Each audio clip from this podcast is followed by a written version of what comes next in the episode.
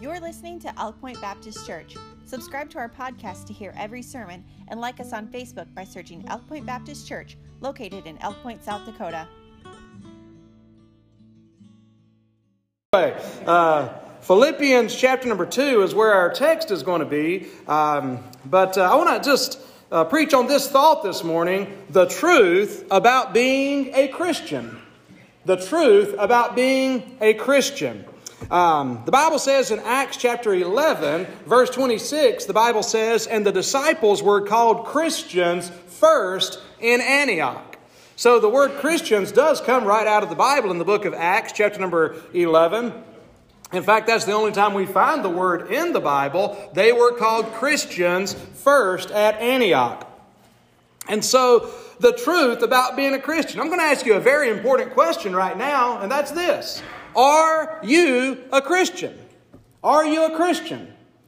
Now, it's not a trick question, really, um, but I will say this. Uh, there's a lot of misunderstanding about it. I mean, have you ever thought about what it really means to be a Christian? The word is so overused and so often applied that it's really lost its true meaning. Uh, you know, we, we hear the word Christian oftentimes in a historical context. We'll hear about the Christians that killed the Muslims during the Crusades. Uh, they may have gone by the name of Christians, but were those really Christians in the biblical sense? Because I would, what I dare to say is that there's a worldly idea of what, what a Christian is, then there's a biblical idea of what it is. And it's more important to be in line with the Bible model of Christianity uh, because there was, there's never been an instance of true Christians out killing anybody. Uh, as far as as a uh, you know as, as, a people, as a, as a religion, if you will, because uh, true Christianity is not about a religion. Now, uh, since Christianity has lost its meaning so much. Um, sometimes we add uh, an adjective to Christian. And uh, I was asking the kids on the way to church, I was like, is this an adjective or an this, These are adjectives, right? And then we got in confused on this conversation over here. But anyway, uh, these adjectives that are often added to Christian. Like, how about this one? Have you ever known someone and you say, boy, they are a real Christian? You know, as if there's Christians but this guy's a real Christian, or this lady's a real Christian. And some may even say about grandma or something. Boy, she was a real Christian. Um, but I would submit to you that all Christians are real Christians, if you are indeed a Christian in the biblical sense of the word. Uh, some, here's another one that's sometimes added, uh, because, and this is oftentimes added sometimes in a derogatory way, uh, this verse caught my attention, I guess, in the early, early years of my salvation and my walk with the Lord. And I remember learning did you know that most politicians are Christians? I mean, I, I, kid you not, the, the, those politicians right now that are fighting the hardest uh, for the murder of babies and those that are anti Israel, anti God and Bible in schools, uh, uh, pro putting restrictions on churches and pastors and preachers, they're Christians in good standing with their church. And I've, I've, got to do a lot of quotes here. I got to do some serious air quotes. I had a sixth grade teacher, Miss Henson. She'd wear those air quotes out, you know. But there's a lot of air quotes going on right here, all right? Uh, the, the, these are Christians that are part of a church uh, and, and, and so forth in good standing. You say, uh, are you judging? Well, the Bible says, by their fruits ye shall know them. Amen? And, uh, and the point that I'm trying to make is that just because someone attends, because it's, it's a common misunderstanding, because I'll move from the politicians that we don't know back down to ourselves and perhaps people that we know and care about, because many of them really just think because they belong to some church that they are Christians. Some earthly religious organization that identifies with Christ that they are Christians. Does that make a person a Christian? That's a legitimate question. Does being a part of a church make someone a Christian? Does being baptized make someone a make them a Christian? Uh, does going through a class, does completely, does successfully completing a class make someone a Christian? Is that what a Christian is? And what I would like to try to explain from the Word of God is what it is and what, it's, what it isn't. So, there's one thing to be a nominal Christian, which just simply means to carry the name Christian. That's one thing. But uh, there's, but I believe that there's many quote unquote or non- nominal Christians that carry that name Christian and that would identify as Christian. That if they would be honest, they're missing something on the inside. See, religion can help you check a lot of boxes off on the outside but there's still something missing on the inside. Because what I'm going to tell you right now is this that biblical Christianity is not about the externals. Biblical Christianity is about what happens on the inside. It's about the internals. I'll say this uh, it, it's, it's not about uh, being a Christian does, is not about what you acknowledge intellectually. Now, there is some beliefs, obviously, that we have things that we believe, but it's not just an acknowledgement intellectually. But listen to this it's what you experience internally. And I say experience because it's about knowing the Lord Jesus Christ. I, I love that old song, Do You Know My Jesus? Amen. I love the fact that Jesus is someone you can know personally. Now, in the true sense of a word, uh, you know, and, and uh, there's those that are, that are aware of this. When they were called Christians, you should be aware of this. It's kind of interesting. They were not being complimented. They're in Antioch. Literally, the, the, the, the, believers of that day, the people that had put their faith and trust in Christ, they were not asked, Well, what would you like to be called? And they said, Well, we'd like to be called Christians. That wasn't the case. Uh, their enemies, those that were mocking them, looked at them and said, Look at those Christians. And it's interesting through the years, even all the way up to the name Baptist, that a lot of the, the names that churches have uh, borne have been given in mockery including Baptists, but, but Christian was the same way. Uh, they were called Christians. Why were they called Christians? Because these people were living lives that the community around them, although they said it mockingly, had to admit, they said these people are going around acting like little Christ. These people are Christ imitators. Their lives are demonstrating the qualities uh, of Christ. And so, in the true sense of the word, and so uh, if you bring that into what's a Christian, it gets narrowed down even further, doesn't it? Uh, about, uh, about that part. But I want to talk about what we think about when we think of the word Christian, and that is a person that knows the Lord as their Savior. I would like to use that uh, as far as what we understand Christian to represent. Biblically speaking, it is knowing Christ. Again, internally. The Bible says uh, that with, uh, with the heart man believeth unto righteousness. It's not just acknowledging, yeah, I believe there's a God. I'll ask you this. How, I wonder how many in here this morning you felt like you were a Christian before you actually accepted Christ and found out what it really meant to be a Christian. How many of you were that way? Can I see a show of hands?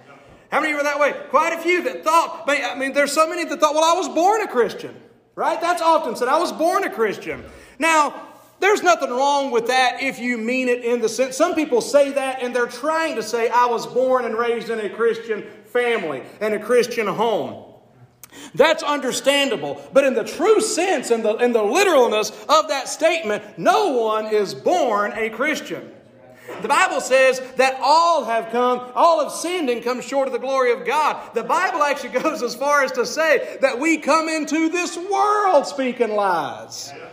Amen. I love hearing the babies cry in church, don't you? I love hearing the babies. I love hearing the kids and everything. And uh, but did you know that babies learn to they learn to lie at a very early age? They learn to cry and scream and carry on. That, listen, that's something God gives them so we can know, hey, I'm hungry. I need change. I need help. But what they soon identify very early on is, you know what, I'm not really hungry. And I don't really need changed. But it's been a while since I've got some attention, so, ah! Right?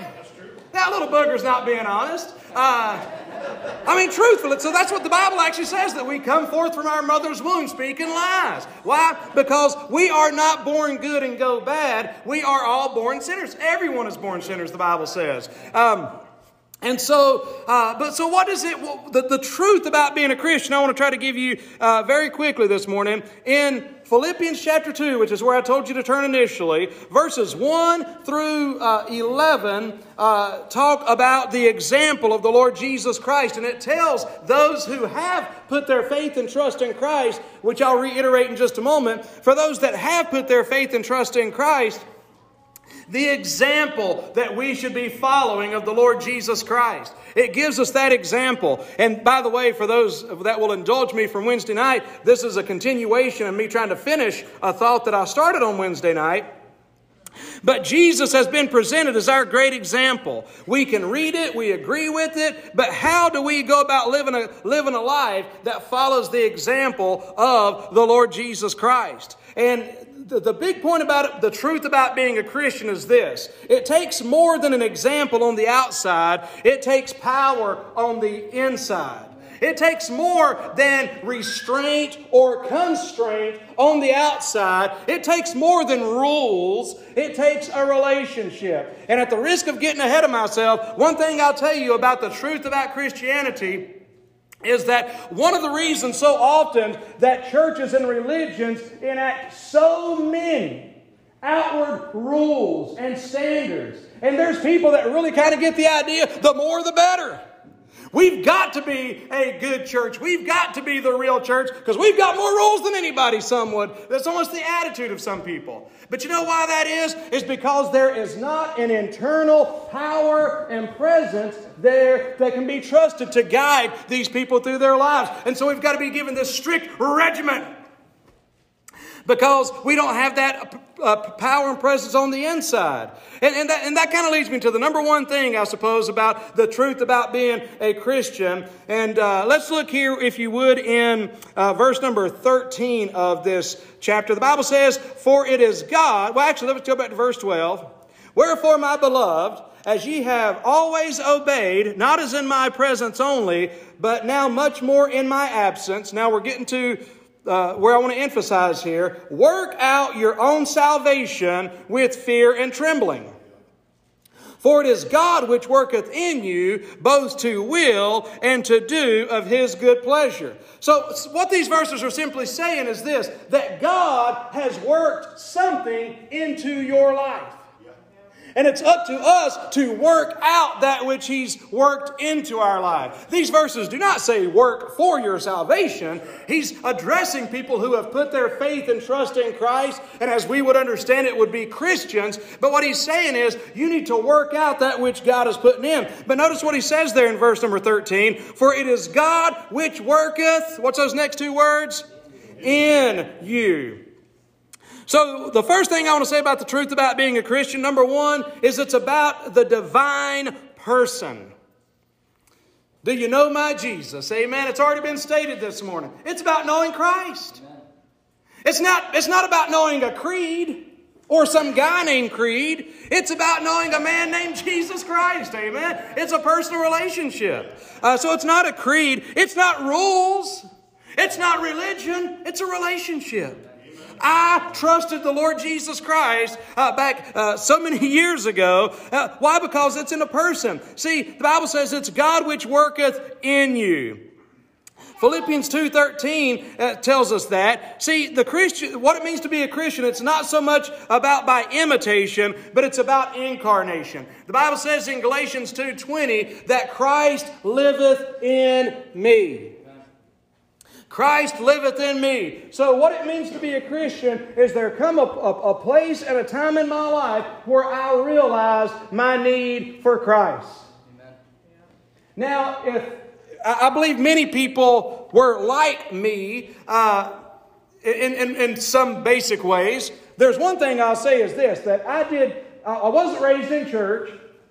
So I didn't have a real church background or anything like that. But uh, my, still, my family had, uh, we, we always had a Bible on the table. I mean, uh, and, and I had people in my family that were religious. And, uh, and so I knew about Christ.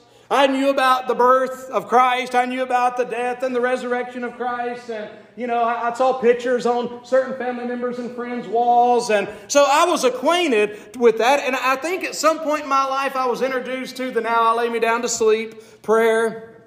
Right? And so uh, when I was younger, I would say that prayer. As I began to uh, get older, man, and listen, I was making some terrible decisions as a, as a very young person. And as I began to get a little bit older and started getting uh, involved in some drugs and alcohol and different things like that, and I would get in trouble or I would get myself in a real bad mess, I would really pray then.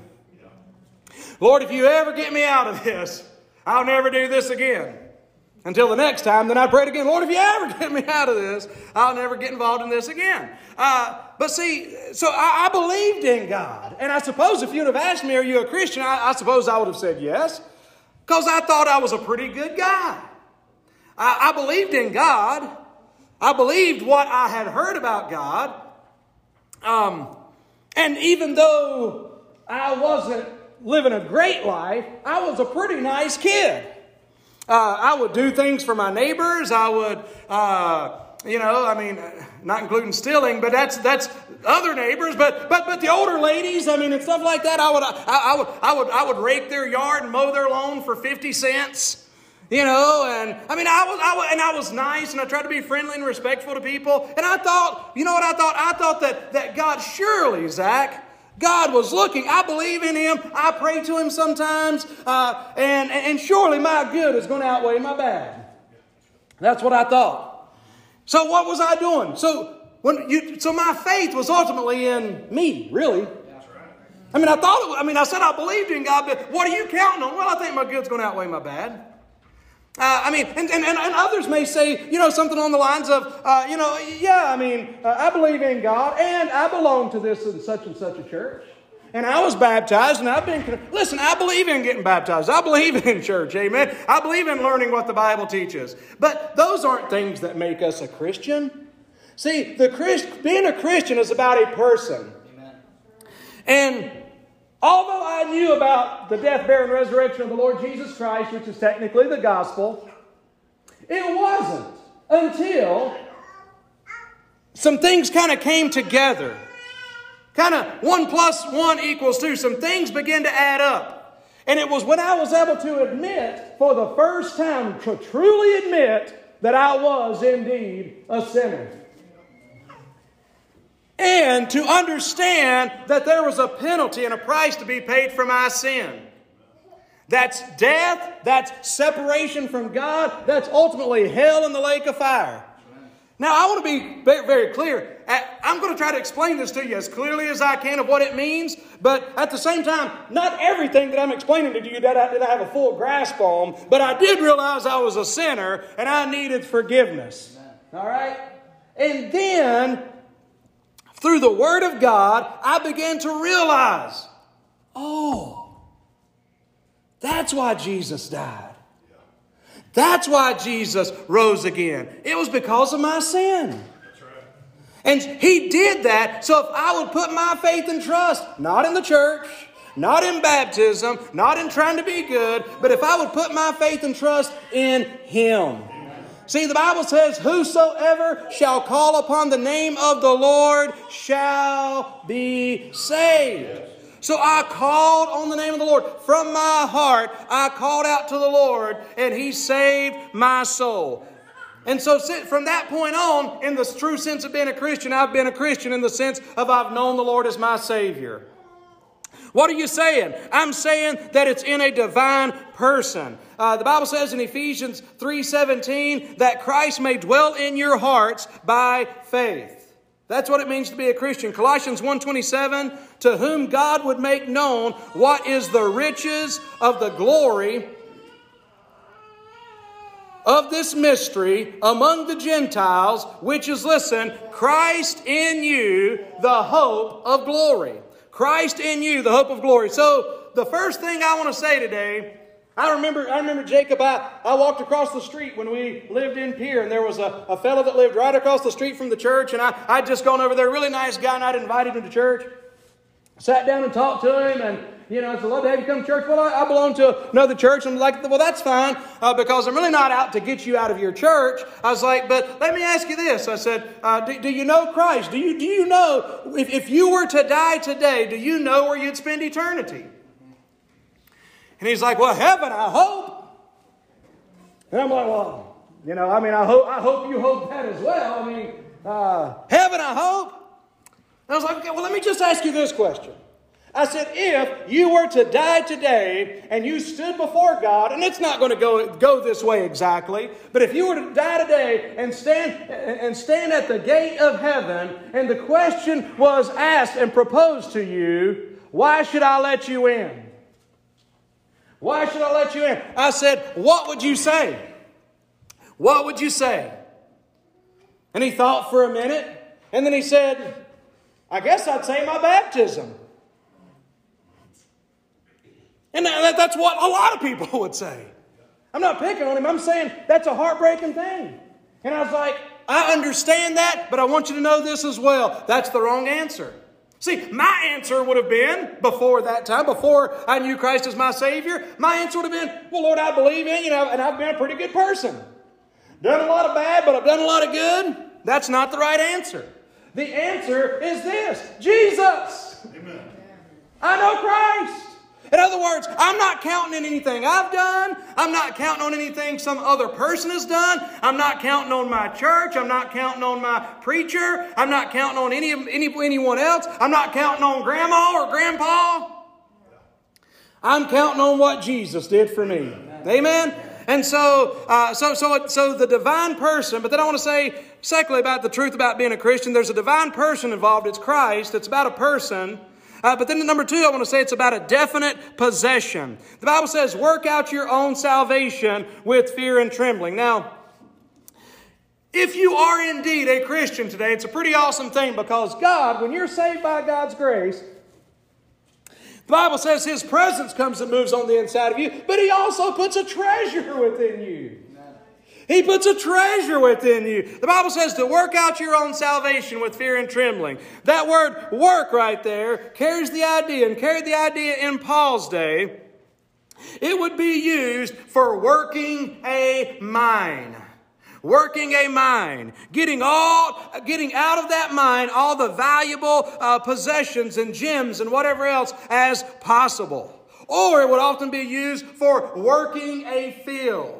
Going out in that field and bringing in all the fruit that you can. In other words, God, when you get saved, I'm glad, listen, I'm glad on October 10th, 1992, you don't have to know the date. But I believe you need to remember a time that you put your faith and trust in Christ. But I remember on that, that, that time when I put my faith and trust in Christ, I didn't know how good it was going to be. Amen. I really didn't. I didn't know how awesome it was going to be to truly be a Christian, to truly know Him as my Savior. Anybody else? I just knew I needed to be forgiven. I just knew I needed to be put in the right relationship with God. Amen. And man, I, to, you know what? I, you want know something I found throughout the years? I found a lot of treasure, amen. And I'm still finding it, yes. amen. i will tell you this right now. I've met people before uh, that hadn't been around me very long that almost acted like they felt sorry for me, Zach, because I was a Christian. Oh, you don't go get to do the things that we do. It's like, dude, I've done the things you do. And if you haven't done the things you can do, you can say, Praise God, I'm glad I hadn't done those things. Hallelujah. I, I found something greater. I have found what you're looking for in those things. Yeah, yeah, that's right. Amen. I mean, buddy, you get down to that bottom, bottom of the bottom, guess what it is down there? It's empty. You get down to the bottom of that pill bottle, it's empty. I mean, man, you you you you burn you burn that cigarette or that joint up, and I'm telling you, when, it, when it's done, it's just all smoke and ashes, and it's gone.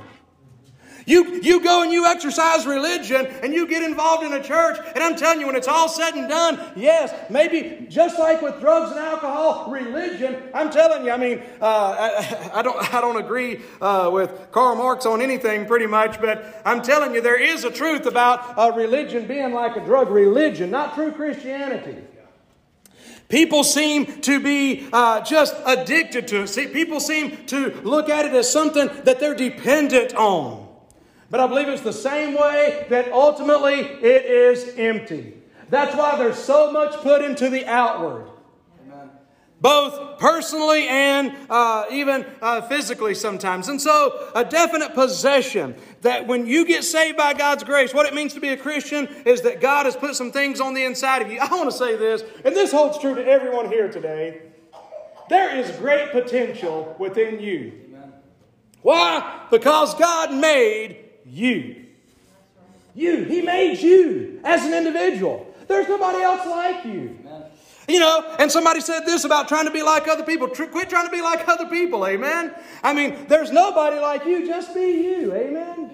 And somebody says, I want to be like this person. Well, that job's already taken, amen? They're that person. Let them be that person. You be, see, God, see, God has a treasure. You, you are a treasure to God. And I'm telling you, you are an individual that matters to God. And God has an individual purpose for you. And that purpose, number one, is to know your Creator. Know the one who made you. Know the one who loves you. Know the one who died and rose again for you. And if you're saved by God's grace, man, think about that. If you're not saved, that's part of the purpose is for you to know Him. But if you know Him, He's not done with you. Amen. He's got a great plan for your life. And uh, the Bible goes on to talk about our purpose in this world. As Christians, number one, it's about a person, but it's about a possession. But notice what it goes on to say in Verse number uh, 14 Do all things without murmuring and disputings, that you may be blameless and harmless, the sons of God without rebuke in the midst of a crook and perverse generation or a nation, among whom ye shine as lights in the world, holding forth the word of life, that I may rejoice in the day of Christ, that I have not run in vain, neither labored in vain. Praise God, as a Christian, folks, we're supposed to be out and among those of this world, holding forth the word of life. Amen. I mean, what wonderful and descriptive terms that the Bible says there. It said that we should be among these people. Amen. And see, what being a Christian really is, when I talked about you being an individual, is it's not about being a cheap imitation. Being a Christian is not about being a cheap imitation of some model that you have of a Christian, even though it may be a great model. But it's not about imitating that person. It's not even about being a cheap imitation of Christ. Again, I've said it already, but the divine, uh, the, the, the possession that we have, a definite possession, is Christ in us. So He empowers us, and that kind of leads us to this uh, last point, if you will. There's a divine person, there's a definite possession, and then lastly, I want to say there's a dynamic power. See, if you look at someone who's truly a Christian and you wonder how they can live that kind of life and what sets that person apart, I want you to know that it's the divine power of God.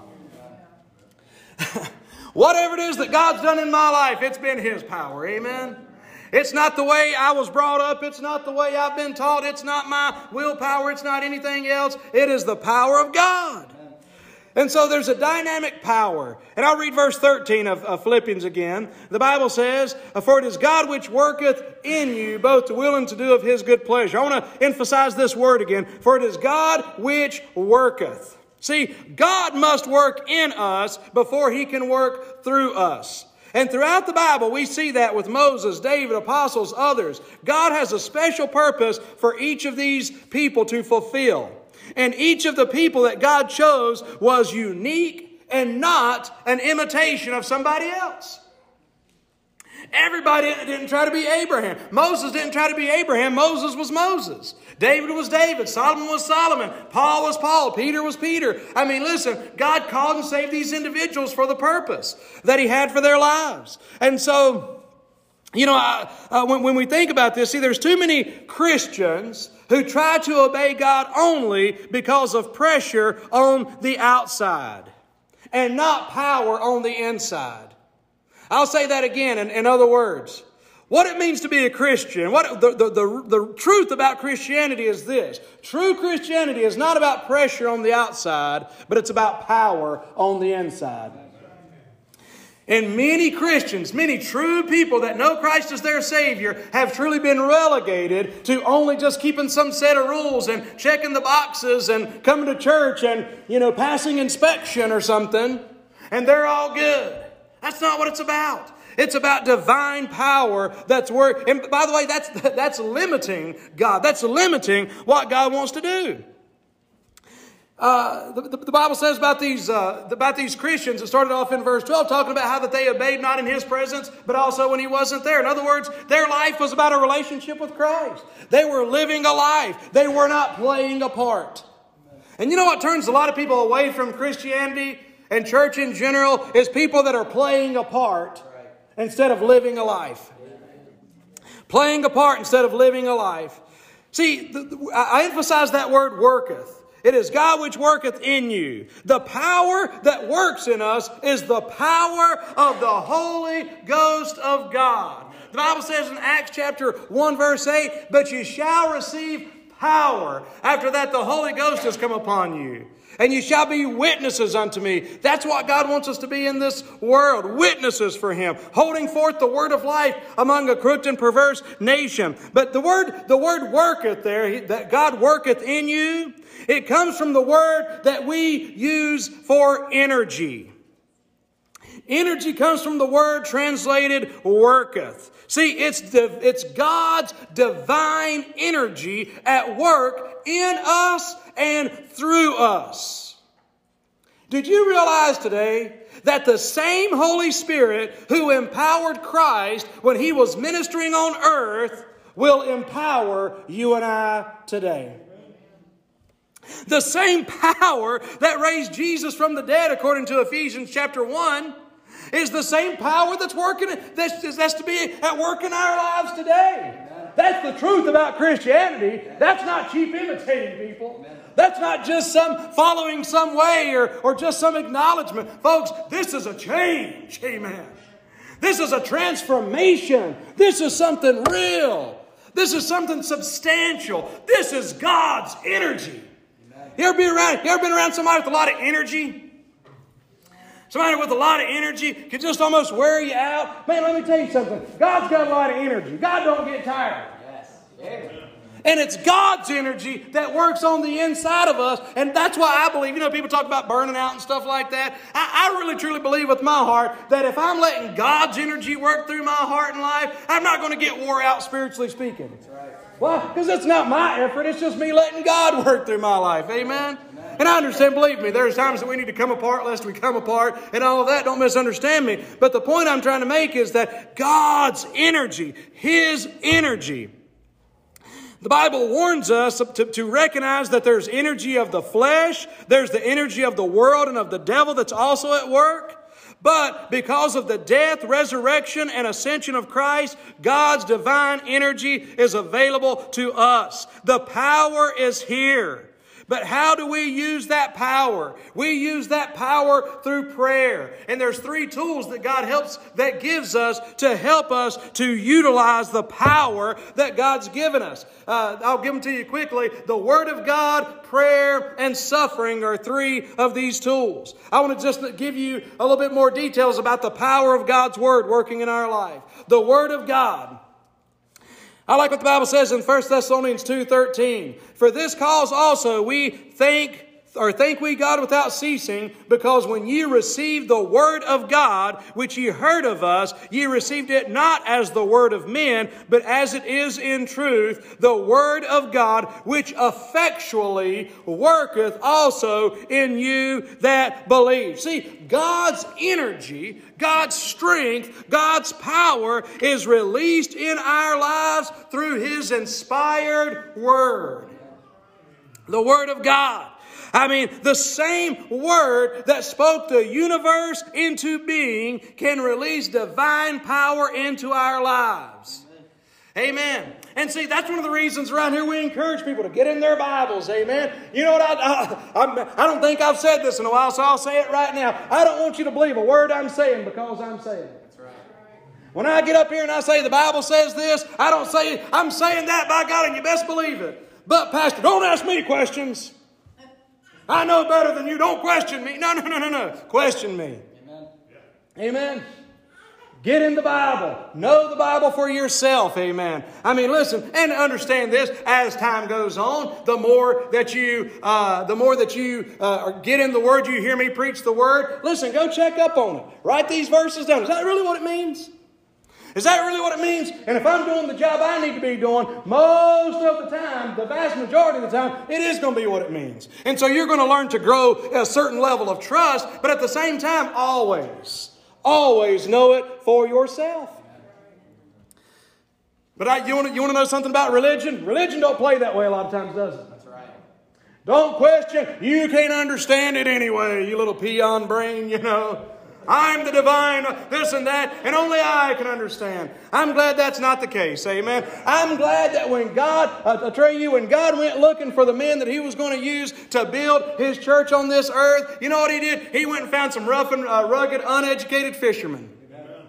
Amen. Those were uh, some of the, those were the leaders. Amen. I mean, they were uneducated, uh, rough and tumble men that God said, "I'm going to use them because it's not about us; it's about the Word of God." And so, a couple things I'll say quickly about the Word of God and how that the Word of God can release this energy, this power into our lives. Number one, we should appreciate the Word of God.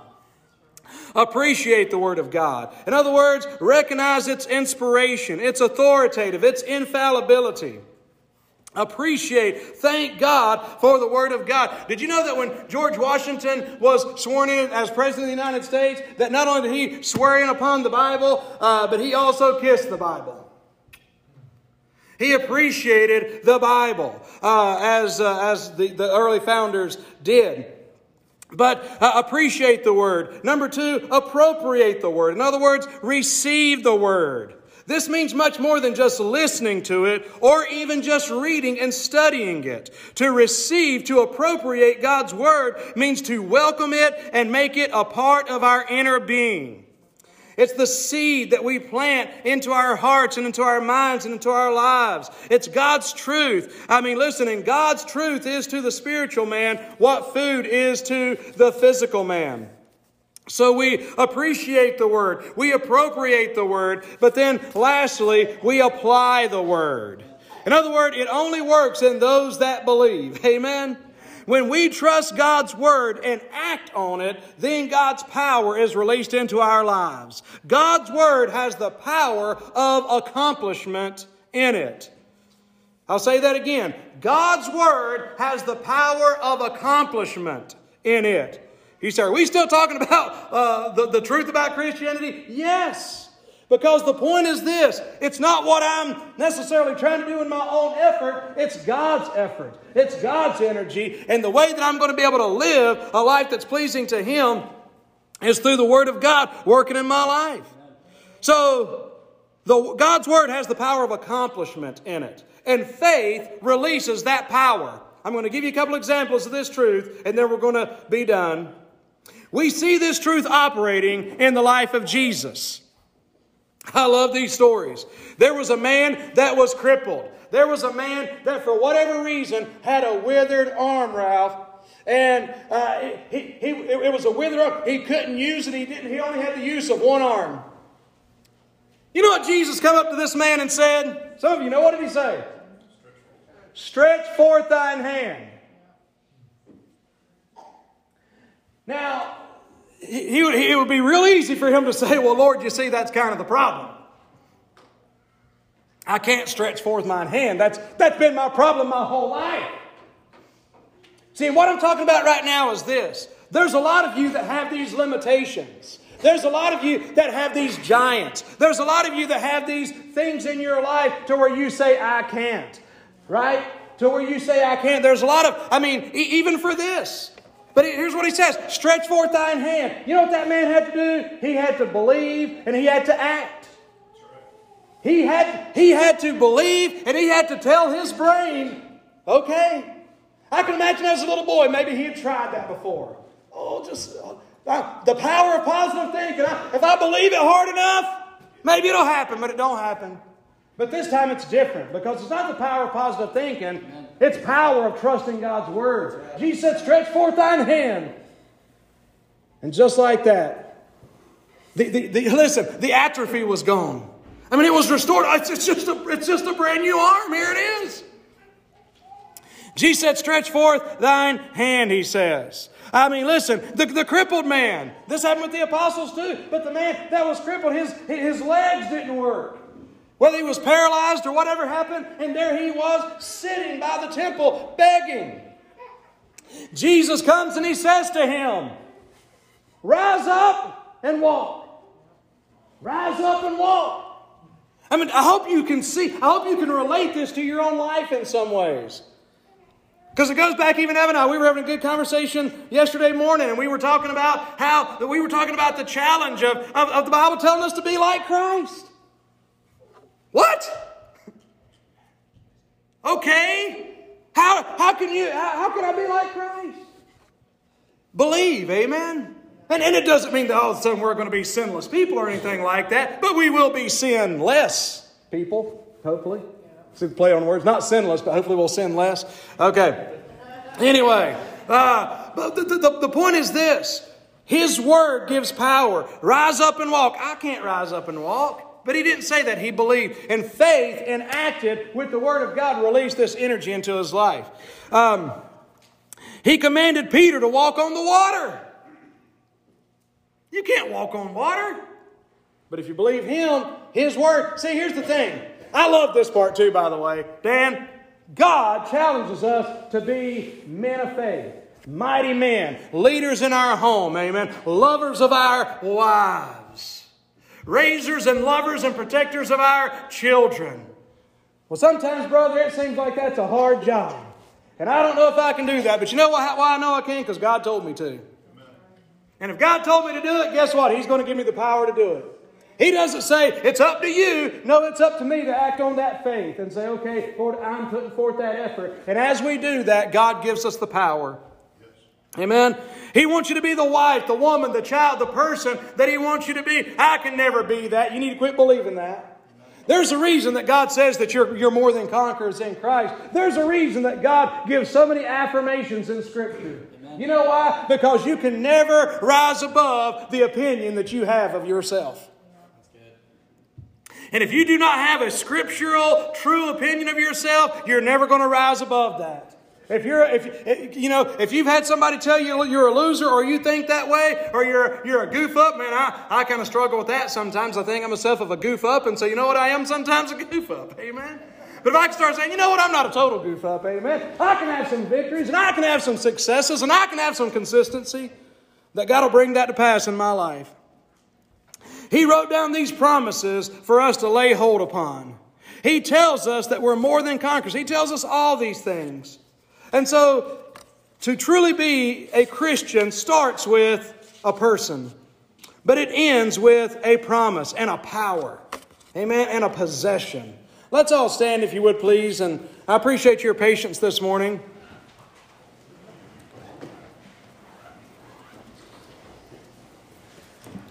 I wonder here this morning, are you, I'll go back to the very, one of the very first questions I asked, and that's this Are you a Christian? Now, I understand you may be hesitant if you mean, well, am I Christ like? I don't know. I, I'm working on that part. Well, I understand that. But what I really want to ask when I say, Are you a Christian? is this Are you trusting in something external? Are you trusting in something other than the finished work that Christ did for you? Think about that. Jesus went through great lengths because that's the only way we could be saved. He died for you. The Bible says, For God so loved the world, but that literally applied means you personally, individually. He died for you. He carried your sins on the cross. He rose again the third day so that you could be justified. In other words, made right, right in God's eyes and standing. Are you a Christian? I want to say this morning if you are not a Christian, if you're trusting in your church, you're about anything else besides Jesus Christ this morning, I'm going, to, I'm going to invite you to do something. We don't have to go through a class. We don't have to go through some long drawn out thing, but you know what the Bible simply says? It says, With the heart man believeth unto righteousness and with the mouth confession is made unto salvation. And there's a wonderful, wonderful promise in Romans chapter 10, verse 13 that says this Whosoever shall call upon the name of the Lord shall be saved. Let me ask you this this morning. Can you believe in your heart, or do you believe in your heart, that Jesus died for your sins and rose again the third day? Do you believe that in your heart today? Do you believe that He did that for you? Do you understand today that that's the only way? In other words, don't trust, okay, Jesus, I'll trust in you and I'll trust in the church of my baptism. No, no, no, no. Only Christ. Can you put your faith and trust in Christ and Christ alone today? And can you, with me today, simple, how can I become a Christian? Did you know you can become a Christian quite simply today? It's wonderful. So simple. Whosoever shall call upon the name of the Lord shall be saved. Today, I wonder if it, with every head bowed, every eye closed, if you're here today, maybe you would like to pray this prayer along with me. Dear Jesus, I admit to you today that I am a sinner. But God, I believe that you died for my sins and that you rose again the third day and I pray you'll forgive me of my sins. Come into my heart and life and be my Lord and my Savior. I trust in you and you alone, Jesus. Amen. I wonder, with every head bowed, every eye closed, we're going to be dismissed in just a moment. But I wonder, is there anybody today that, that asked the Lord to be their Savior today? Anybody at all? You just show, just, I, am the only one looking around, hopefully right now, every head bowed, every eye closed. Just anyone, just by uplifted hand to make it public profession. I put my faith and trust in Christ. I called on the Lord today. Amen. Anyone else? Anyone else? Listen, if you don't know Him today, if you don't know what it means to be a Christian, please do not leave this building without knowing sure that you know Christ. You'll never regret it. Can I get an amen? Amen. amen. Heavenly Father, I thank you so much, dear Lord, for your faithfulness and goodness. Dear God, I thank you for everyone that made their way out today, and I pray that you'll work in each of our hearts accordingly. I pray if there's anyone here that's not a Christian, that they will be a Christian before this day is over. I pray for those of us that, uh, that do know you, that are Christians, that you'll help us, God, to let this power work in our lives, dear Lord.